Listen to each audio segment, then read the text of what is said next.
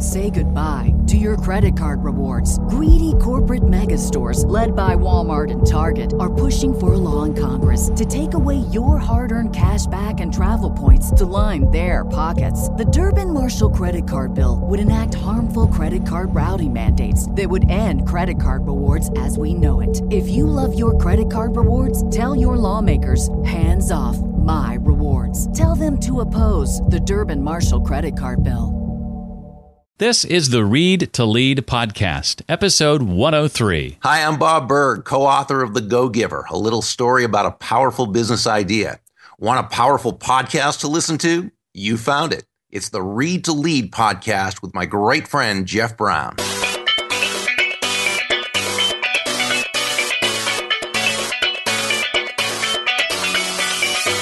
The question I have people ask is what makes people pay attention when I do it? What are those things that you do that people go, oh, wow, that was great. Can you do it again? Oh, wow, that was wonderful. Can you do it for me? Welcome to the Read to Lead podcast with Jeff Brown. Jeff believes that if you desire to achieve true success in business and in life, then consistent and intentional reading is a must. The Read to Lead podcast will not only help you narrow this ever important reading list, but also bring you key insights and valuable feedback from some of today's most successful and inspiring authors. And now, here's Jeff. Hi there, and thanks for checking out the podcast dedicated to your personal and professional growth. The topic of leadership is, of course, always central to our discussion, but we also dig into topics like personal development, productivity, career, business, marketing, and entrepreneurship. And in today's episode, we will chat with Dixie Gillaspie, author of Just Blow It Up Firepower for Living an Unlimited Life. And I'm going to be asking Dixie about the idea that creativity is often educated out of us and what to do about it. The belief that long lasting positive results cannot be achieved with negative reinforcement. Dealing with the mindset of, but I can't because, and a whole lot more. I was in your office the other day and I couldn't help but notice you haven't purchased a motorized desk from the folks at Updesk uh, just yet. I have the power up and I love it. I'm taking a stand for my health, and I think you should too. I love the app too on my iPhone and for Android too that uh, reminds me of when to stand, when to sit, and for how long. Shows me the, the calories I'm burning uh, in the process, believe it or not. Uh, free shipping in the lower 48, by the way. Check them out, read to lead podcast.com slash desk. Once you try one of these, you will not want to go back to a regular sit down desk. I assure you. Read to lead podcast.com slash desk. Ever since she was a little girl, Dixie Gillaspie's least favorite word was can't, and it still is. And she's on a mission to prove that anything is possible for anyone. Her first love is working with entrepreneurs as a coach, consultant, muse, and fire starter. By the way, find out more at DixieDynamiteCoaching.com. She's good at seeing opportunities where other people see walls, navigating crossroads where other people see dead ends, and helping people connect their passion and purpose to create a powerful presence and increased profit. Dixie is the author of Just Blow It Up Firepower for Living an Unlimited Life. She contributes to Entrepreneur and Huffington Post and is a senior managing editor for the Good Men Project. Dixie, welcome. I'm doing dynamite. How are you? I'm wonderful, Jeff. Pleased to be with you today. This is fabulous. Well, I, I thought we'd start with, with something that you uh, begin the book with a very somber uh, thought about uh, a funeral you attended at 42, the funeral of someone who was just 10 years older than you, and, and what that moment helped you to crystallize. Yeah. You know, we think about the defining moments. What I think of as the crossroad moments, those times when we realize that we have choices and the one that we were on isn't necessarily the choice that we want to make. So I'm sitting there in the front row, unfortunately, with the family. It was a really hard time. And this man's children had chosen music that they knew that he loved. Mm. So it was a little not traditional, shall we say. right. And, but they had, the whole family had loved the Flaming Lips. And so they played the lips, What is the Light? And if you've ever heard that song, it starts with this beautiful, slow thrum and the question, What is the light? And it goes on to reference that light that comes from inside. And I sat there definitely crying for Steve, but also crying because I realized that I had at one time had that kind of light. Mm. And it really wasn't burning very brightly. And we listened to eulogy after eulogy about Steve was so passionate about this and Steve was so passionate about that. And certainly his life was ended too soon, but he had lived it with all the passion that you can imagine. And I realized that I was not living my life that way. And the work that I was doing did not fire me up the way it once had. So it was that defining moment when I realized I had to change my path. Mm.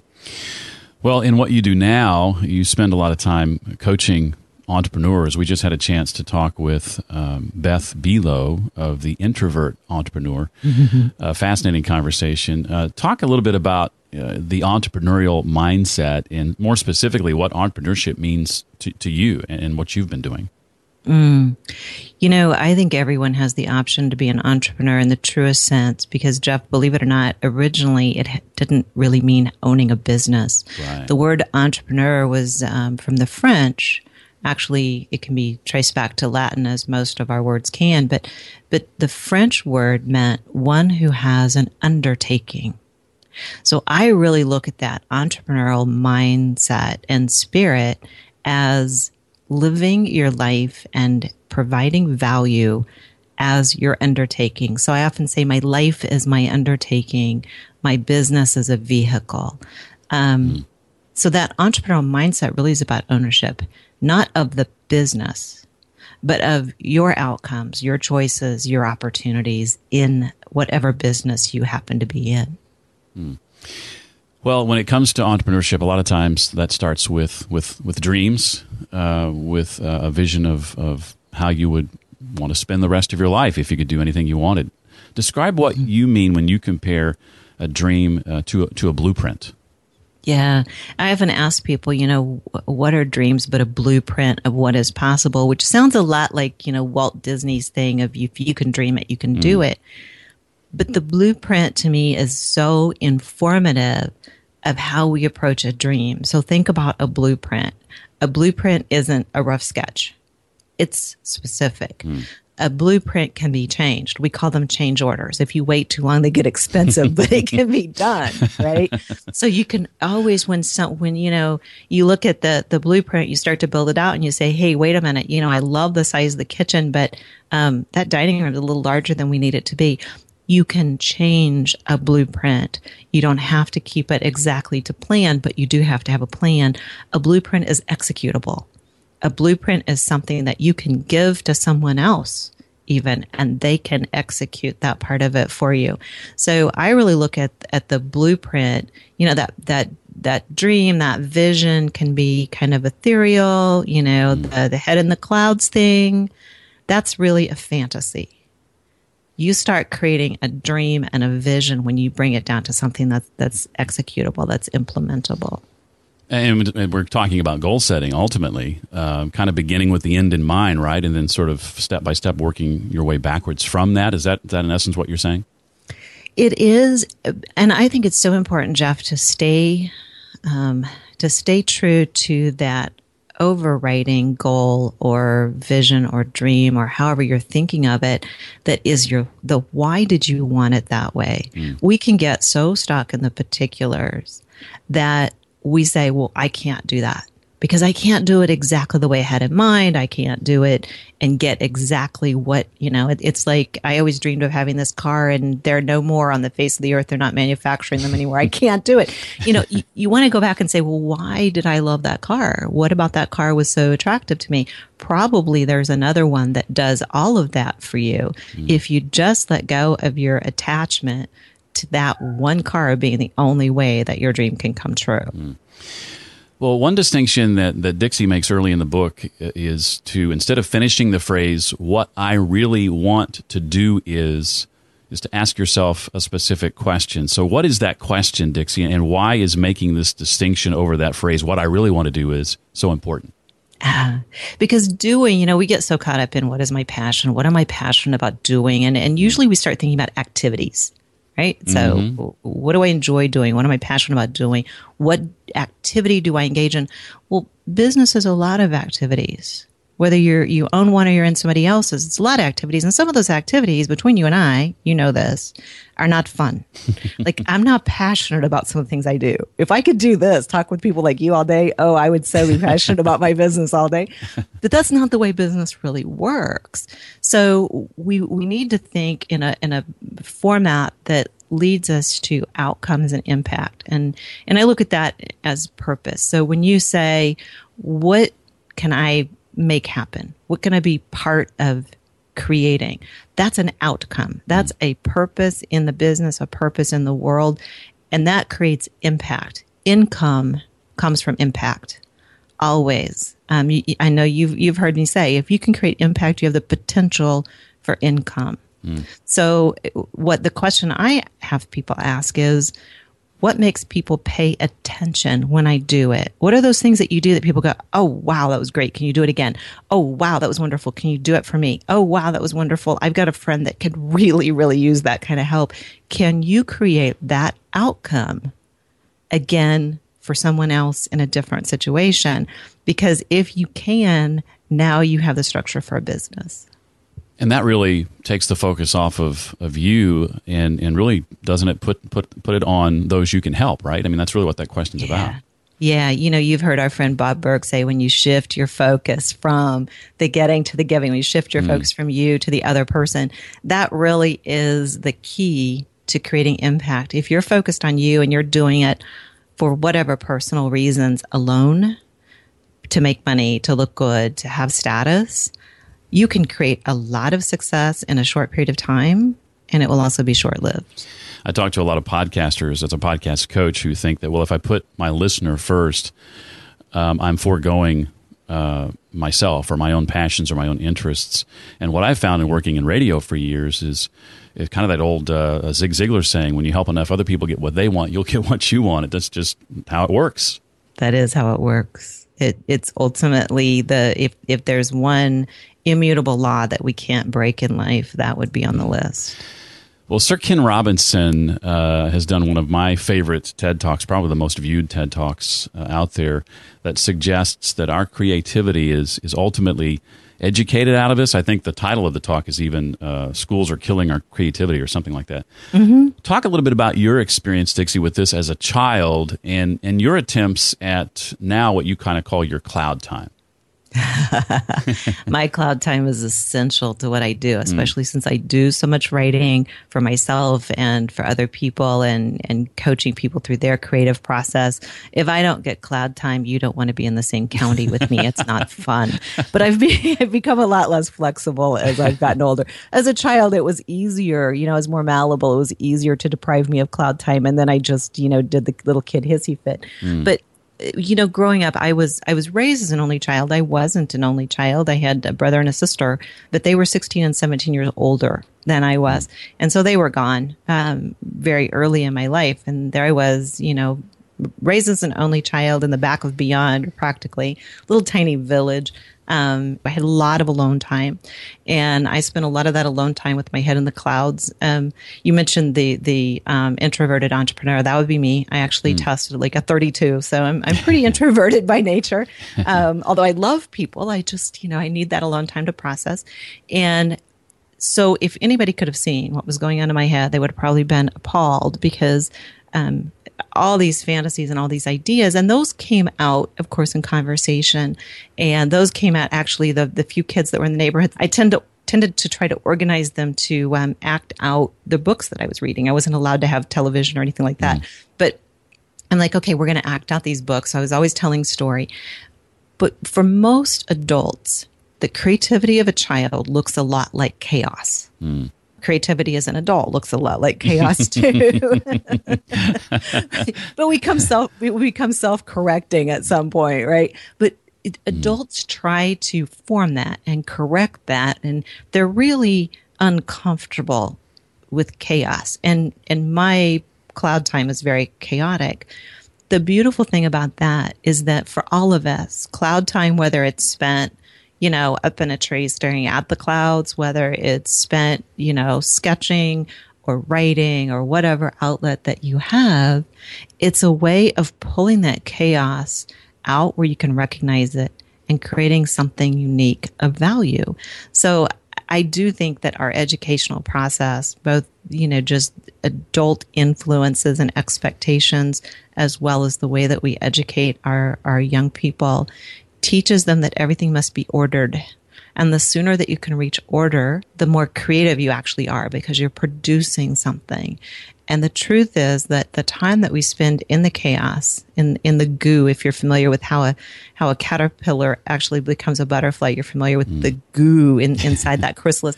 The more time that we are willing to spend in that discomfort of chaos and goo and bombarded by all these possibilities, the stronger our production will actually be when we get to the point where we're producing something. Well, somewhat related to that, I think, is uh, I was fascinated by your thoughts on um, negative reinforcement and your belief that you can't achieve long lasting positive results using negative reinforcement. Share some of your experience around around that topic, if you would. Yeah, let me just take it into the the physical plane for a little bit. Mm. Think of your character and your habits and your lifestyle and your environment all as a sculpture. And think of negative reinforcement as a hammer, yeah. right? Yeah. I can beat it into shape. Right. It won't be true to its nature anymore. Hmm. That's not how sculpture works. You know, I, I always love the you know, and it's been quoted and misquoted and um, paraphrased. But, but the truth is, for all of us, when we are crafting our lives and when we are developing our very selves, our job is to reject anything that isn't our purest, highest self. Mm. Right? It's that that sculpture of that you know Michelangelo supposedly said that he just got rid of everything that wasn't David. So our job is to get rid of everything that isn't Jeff and everything that isn't Dixie at its highest level. So you can't do that through force. You can't do that through putting people down. You know, the story I tell in the book is is pretty illustrative of that, but for all of us, we've had those circumstances that somebody tried to form us in a positive way by telling us how bad we were. Somebody tried to form us in a positive way by reverse psychology and mm-hmm. telling us that, you know, we'd, we'd never be good. And I think the, the strongest example I give of that is just how, man, how much damage I did to myself trying to prove that I can too before I realized that wanting to do it was part of that equation. So anytime somebody said, you can't do that, I had to prove I could. Mm. Reverse psychology worked disastrously well on me. I was very susceptible to that. But there were times that I did myself physical damage, lifting something I shouldn't have lifted, or the time that we were in mm. uh, Western Kansas, you know, the flatlands of Western Kansas, staying with a family that had horses on New Year's Day. And I had promised myself the chance to ride because they had good horses. Mm. And I get up the next morning and the wind chill is like 35 below. You know, it's crazy. and I didn't come with clothes for that. And I had about decided, okay, I wasn't going to get to ride. I was about 13, 14. And then dad said, it's too cold. You can't go riding in that weather. Oh, guess what? yeah, I got wrapped up. I oh, rode. Boy. I came in with frostbite, mm. right? So that that positive change doesn't come from people telling you you can't. It doesn't come from people belittling you because you do it wrong. It comes from tapping into your highest best self, what you really desire, and and working from the inside out because that's how you form something that's that's long lasting because it's authentic. You've hinted at some of this, uh, but you make uh, distinctions in the book between boundaries and barriers and barricades.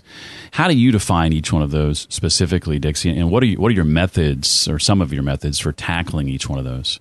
Yeah, if we get deep into methods, we'll just we'll just have a coaching session and everybody can sit in. That, right? How do you feel about that? Yeah. Um, well, let's just say that as a 13, 14 year old who wanted to ride on the prairie, I didn't have a lot of boundaries. Mm. I saw every brick wall as a barrier between me and somewhere I wanted to go. Mm. And being a rather determined, also known as stubborn, bullheaded, I just was going to tear down every brick wall. Mm. And the truth is, I should have had some boundaries around that. So, boundaries are those things that we just very comfortably say, I won't.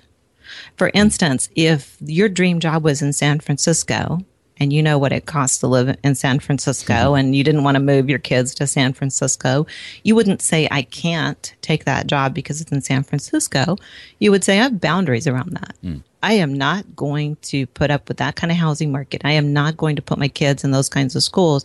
I am not going to put up with that kind of congestion. I won't do that. Therefore, I will not take that job if it requires a move to San Francisco. That's a boundary and and so you know you can say well it's the perfect job but it isn't is it? Because right. it's in san francisco. Right. So you know the method for that is just to separate out is it truly that you can't or do you have boundaries that are um, part of that arrangement that are simply non-negotiable for you?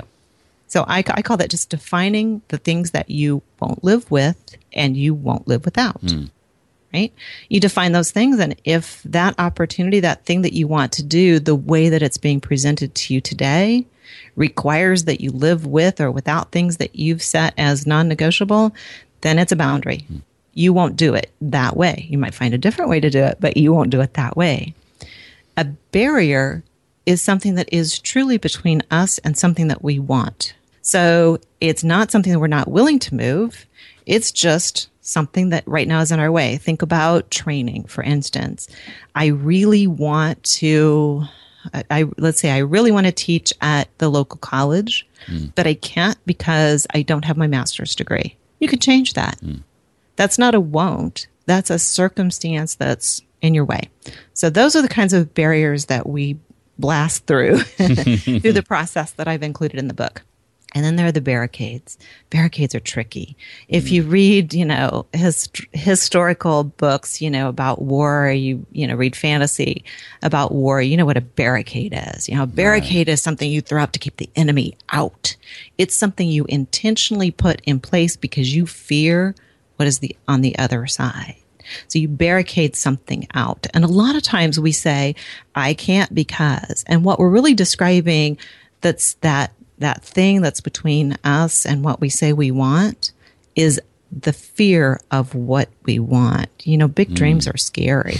uh, and success is, is actually scary too. I, I, one of the things I talk about in the book is, you know, we can all live with failure. We know what that looks like. We've been down that hill before. But for many of us, success will change our life in ways that we can't even imagine. Success creates more uncertainty than failure. And so it's scary too. Um, there are a lot of us, and I work with a lot of clients probably because I've been down this road and it's been anything that's part of your history of, of breaking down brick walls is usually something that people will come to you instinctively for help with. So it's that fear of visibility that I know if I step onto the kind of uh, arena that I need to do in order to have the impact that I want to have, mm. I'm going to have a lot more visibility. And I've spent most of my life being um, corrected. You know, in, in in the environment I grew up in, girls were even more than other children meant to be seen and not heard. So I've been corrected a lot for making myself visible and for speaking up and speaking out. Being visible was actually frightening to me. So I realized that a lot of the brick walls that I had about, you know, I can't step into that larger arena because mm. was actually fear of what would happen if I were successful in stepping into the larger arena. so those are barricades and, mm. and those can really masquerade as barriers, but they're not the same thing. It's interesting that you mentioned the barrier example that you did uh, teaching at a college. I, I, guest lectured at a college a few weeks ago, and I'd always thought it would be fun to uh, to, to teach at that level, you know, as an adjunct or what have you. And and I guest lectured, and afterwards they said, "Hey, we would we'd really like you to consider being an adjunct. Do you have a master's?" And I said, "No, but I've got 28 years experience doing this." and so they said, "Oh, okay, well." Then that's that should be reason enough. good, good. I'm glad they were sens- You know, it's interesting. Most campuses or most colleges are uh, more accepting of that mm. than a lot of businesses. You know, I, am I'm, I'm finding a lot of people that are um, looking for jobs. They've got their bachelors. They've spent you know 20 odd years doing what it is that they're being interviewed to do, and people are saying, but you don't have a master's. Mm. Why don't you have your master? I was working. I didn't need my master's, right? So, um, So that's fantastic that there are, are you know more institutions that are looking at life experience as something kids need to be exposed to.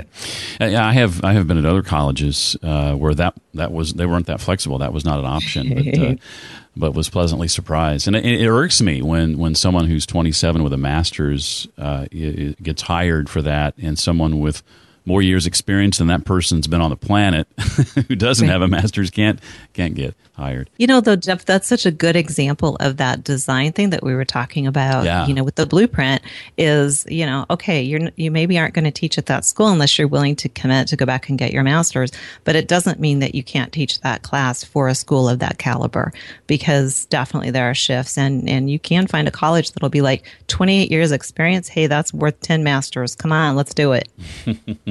Toward the end of the book, I think it's in in section three. You talk a bit about uh, these varying walls mm-hmm. uh, that we put up: circumstance, style, consequences, design. Uh, share a little bit about those concepts. You know, I really believe that when you put a name on a fear or a barrier, it gives you power over it. You know, that was an mm. old myth that if you could name the demon, you could control the demon. Hmm. but so often, because it's not about what it's about, right? We've been telling ourselves this story for however long. This is what it's about. This is why I can't do it. This is what's holding me back.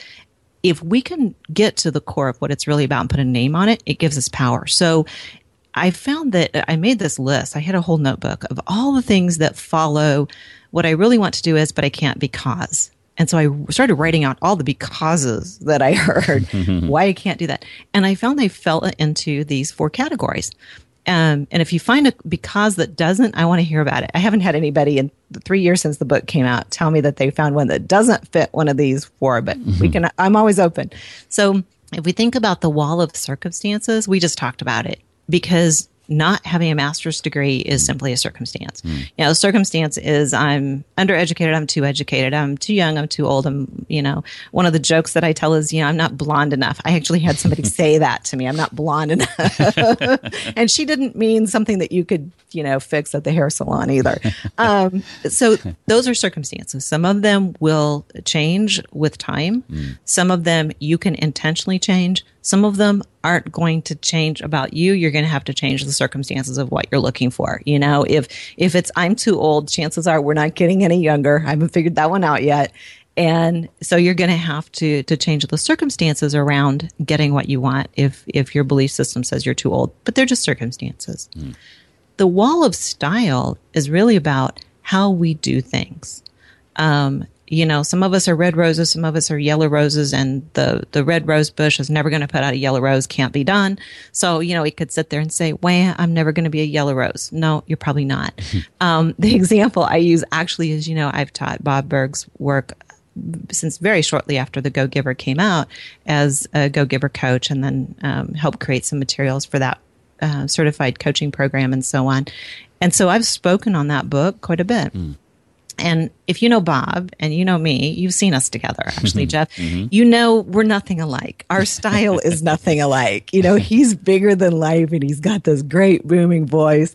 And his presentation style is nothing like mine. Mm. He is a, a polished, he has everything in order. I'm kind of freestyle. Mm. You know, you think of him like a well polished, you know, rock performance, and I'm kind of like the Grateful Dead. You never know what I'm going to riff on today. So that's just who we are. And I tried when I started speaking on the Go Giver, I tried to do his scripts, and it was not going to work. Mm because the style wasn't the same. I could have very easily said, I can't teach the Go Giver. I just can't do it because I can't be Bob. Right. But the truth is, that's not important being Bob isn't important. Being true to my own style and teaching that work authentically was what's important. So we always have that. I can't learn it the way it's being taught, or I can't do it the way my predecessor did, or, you know, whatever. But that's style. And it's usually something that you can work around. Mm. Um, consequences. this is probably the toughest one. Mm it because there's nobody that can tell you whether or not that's legitimate. You know, when somebody says, I can't do that because my wife would kill me, I hope that's not true. I kind of believe it's not true, but I can't prove it. You know what I mean? Know. You know, but I, I get that mm. that reference a lot. I can't do that. You know, my my boss would kill me, my wife would kill me, my whatever. It seems that pe- more people are homicidal than I can believe. But we have these belief systems around consequences. Mm. Um, that that keep us from doing things and a lot of times those belief systems aren't even real. You know, um, one of the illustrations I gave in the book is a good friend of mine and, and uh, a coach that I think very highly of, whose husband said to her he would really like to get his pilot's license, and she wanted to know why not. And he truly believed that there would be consequences from her because she's terrified of flying. Mm. And that turned out not to be the case, of course, at all.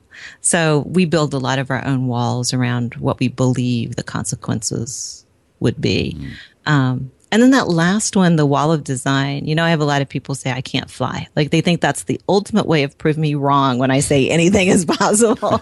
well, I can't fly. I can't flap my arms hard enough. that's right. you know, you're dead in the water now. I've just, I've just, you know, proved my point. And I'm just kind of like, well, I'm not sure what you mean by flying. If you mean getting from A to B by transporting yourself and your belongings through the air, um, you know, I do it all the time. I buy tickets, and if I had, you know, the the time and interest, I could get a pilot's license. I mean, we have these things called planes and helicopters. it happens.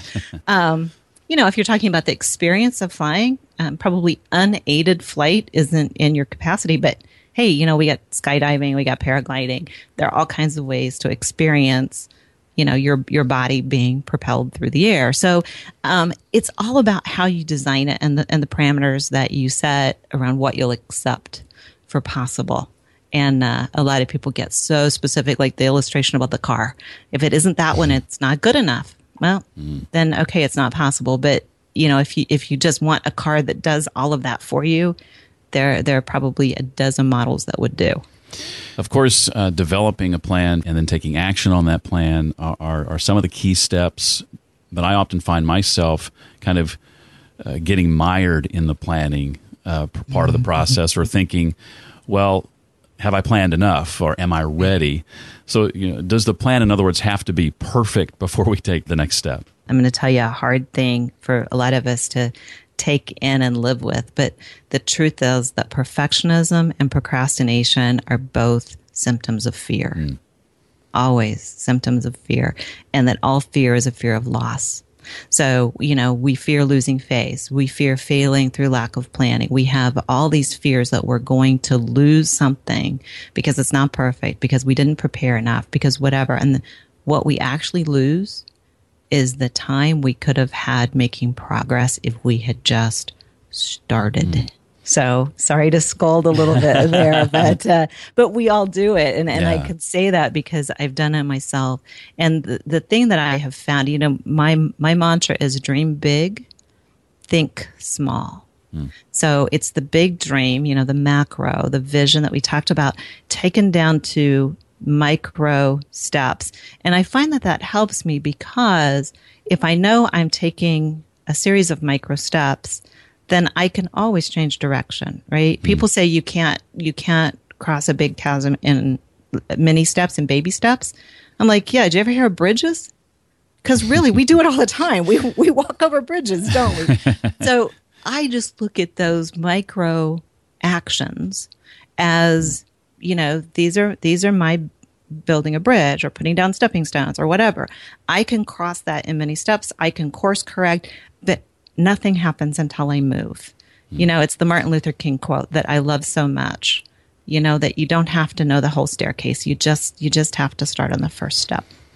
I wrote a, a, blog post about this very thing not too long ago, related to my belief that we oftentimes overcomplicate uh, the goal setting process. I was just looking at some some relatively large goals I had set for myself the other day and lamenting that I hadn't gotten as far on them or as deep into them as I would like.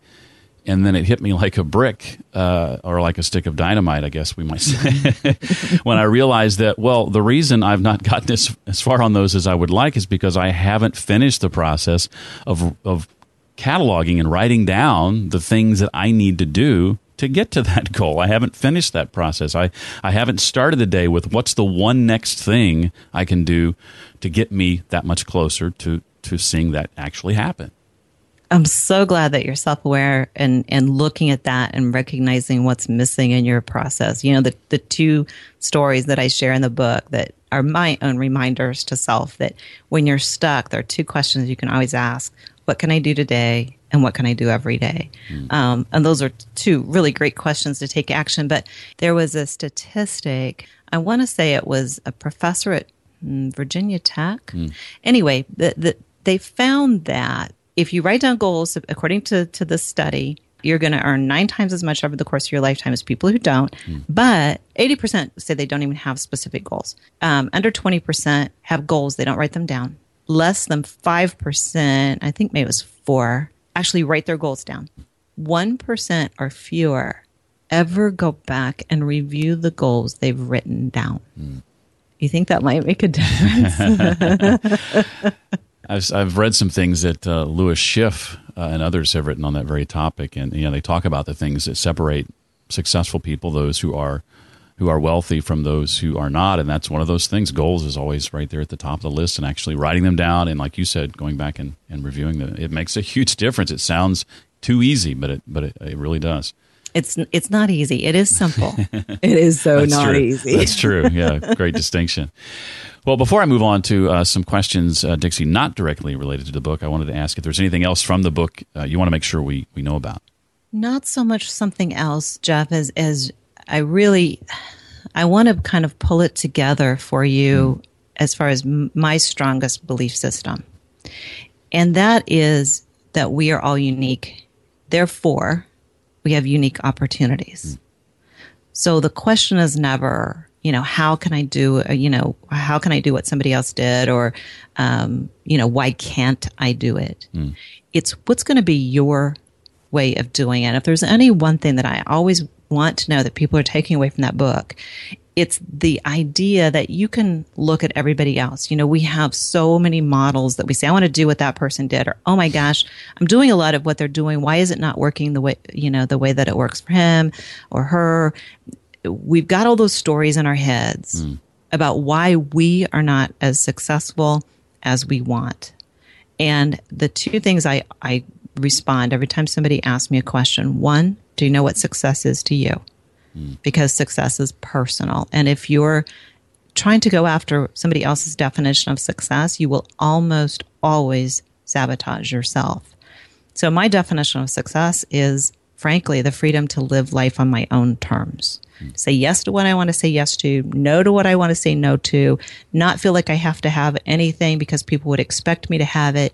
I want to live life on my terms. That's success. Mm. So, first, define success for you because that's unique. And the second is to develop your own path and be on your own journey because that is also unique. Mm, well said. Love that. Well, uh, I'm curious to know what uh, you are reading or what you've read uh, that has impacted you and your journey. What, what's what's making a, uh, an impact on, on your life? Oh, if you could see my reading list, the stack by my bed, the stack on my desk, there, life on my terms, right? I allow myself to have stacks of books because I can't have enough bookcases.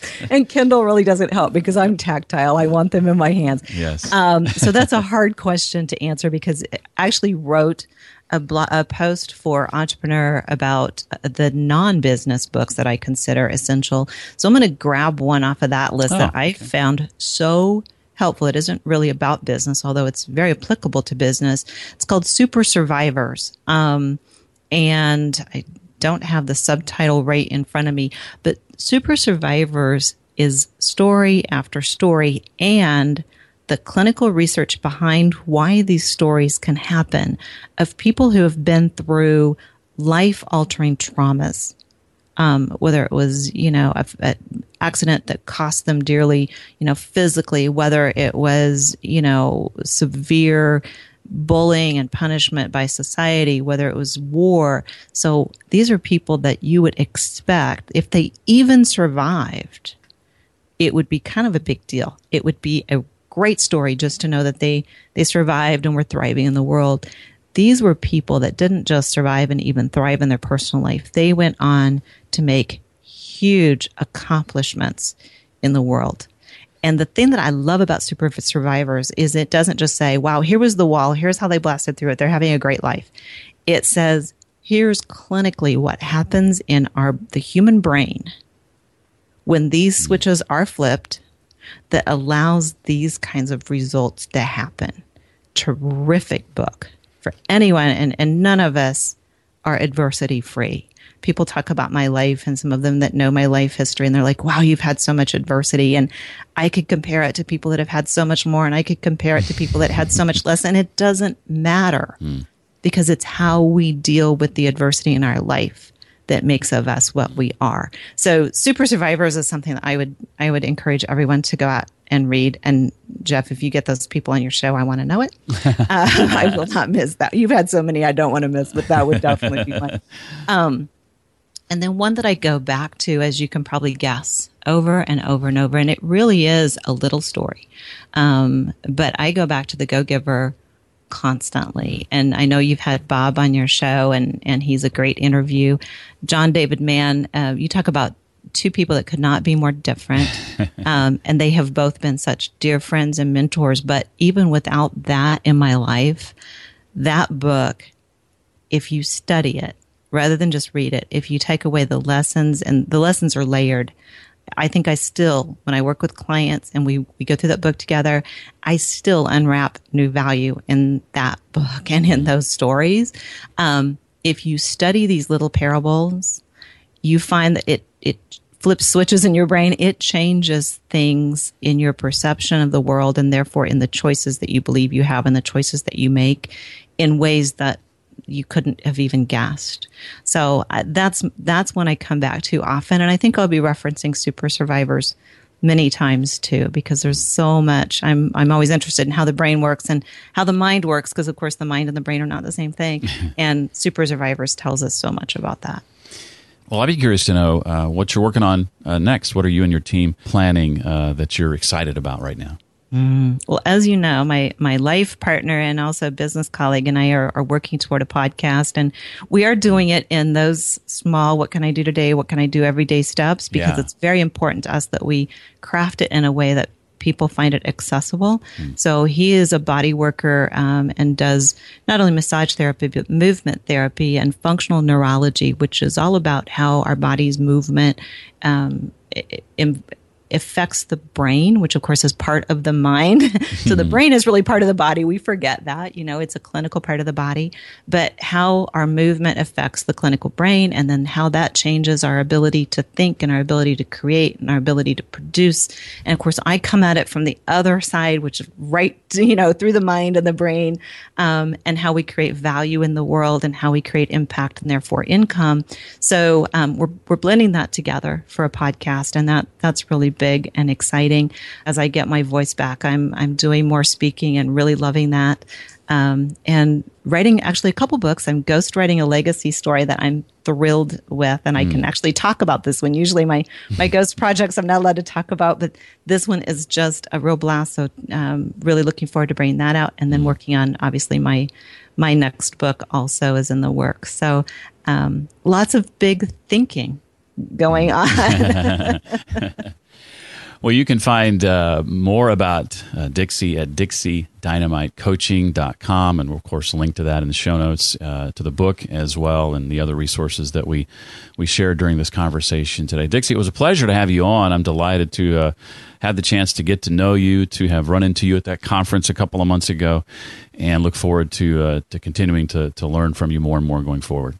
Oh, thank you, Jeff. That's all mutual. I don't think that conference was uh, any coincidence. Thank you so much. Dixie probably hangs out most on Facebook. I'll include a link in the show notes so you can connect with her there if you like. Visit readtoleadpodcast.com forward slash 103 for episode 103. You can also find her on Twitter at Dixie Dynamite. That's at D I X I E Dynamite on Twitter. And again, everything you'd like to know about Dixie, her latest book, the resources that we talked about, links, etc., can all be found at the page created especially for this episode. One more time, that's readtoleadpodcast.com slash 103. Don't forget our sponsor, UpDesk. I've got one. You need one. I'm watching you. Read to lead podcast.com slash desk. And we would certainly appreciate it if you consider rating and reviewing the podcast because that helps it get found, helps it get noticed. A couple of ways you can do that. Read to lead podcast.com slash iTunes if you listen via an iOS device, or read podcast.com slash Stitcher is probably the best place to review us if you listen via Android. Well, that does it for this week. I look forward to seeing you, as always, next time for the next edition of the Read to Lead podcast. Thanks so much for listening to the Read to Lead podcast. As a subscriber, we challenge you to be more than just a passive listener. Become a vital member of the community. Visit us on the web at readtoleadpodcast.com. Until next time, remember, leaders read and readers lead.